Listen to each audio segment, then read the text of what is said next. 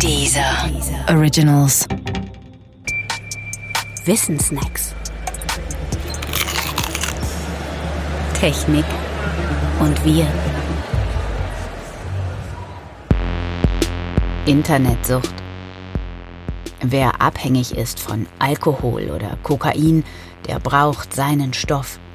Dieser Stoff muss in den Körper rein, damit er wirkt, und es reicht nicht, ihn nur anzusehen. Das ist der Grund dafür, warum man die Alkoholabhängigkeit zu den substanzgebundenen Süchten zählt. Neben den substanzgebundenen Süchten gibt es auch noch die substanzungebundenen.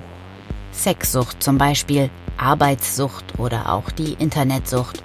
Wobei bei der Internetsucht noch nicht einmal klar ist, ob es sich dabei tatsächlich um eine Sucht handelt oder nicht eher um eine Form einer anderen Störung, nämlich der, Dinge, die man tut, zwanghaft zu tun, auch wenn man das gar nicht will. Doch ob nun Sucht oder nicht, fest steht, es gibt Menschen, die das Internet zu heftig benutzen. Und zwar so sehr, dass sie sich selbst damit schaden. Was genau sie dabei tun, ob chatten, daddeln oder Pornos gucken, ist nachrangig. Vorrangig ist, dass sie das Internet bedingungslos an die erste Stelle ihres Handelns stellen. Wer so etwas tut, der muss allein schon aus Zeitgründen notgedrungen andere Dinge vernachlässigen. Die sozialen Kontakte etwa, die Körperhygiene oder auch die Grundversorgung. Pizzakartonberge und verdreckte Küchen sind dabei nur der Anfang. Im schlimmsten Fall wird in einem fortgeschrittenen Stadium sogar die reale Welt durch die virtuelle ersetzt. Der oder die Abhängige lebt dann geistig im Internet, verwahrlost aber in der realen Welt. Die Zahl der Menschen, die davon betroffen sind, wird auf etwa ein Prozent der Gesamtbevölkerung geschätzt.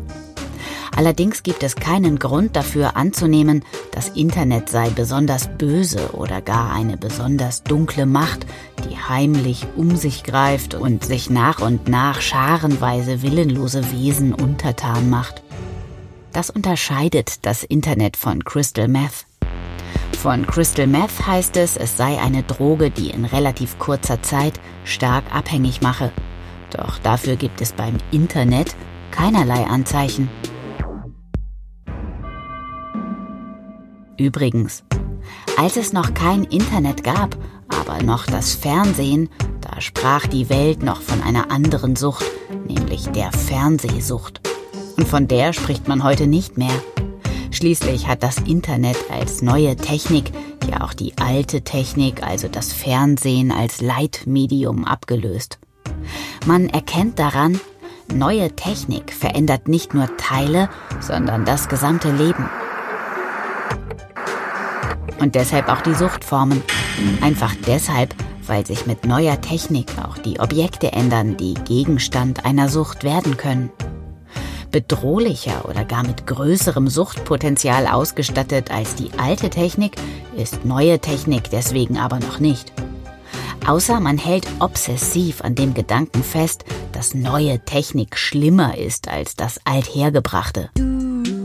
Aber das kann auch eine Sucht sein.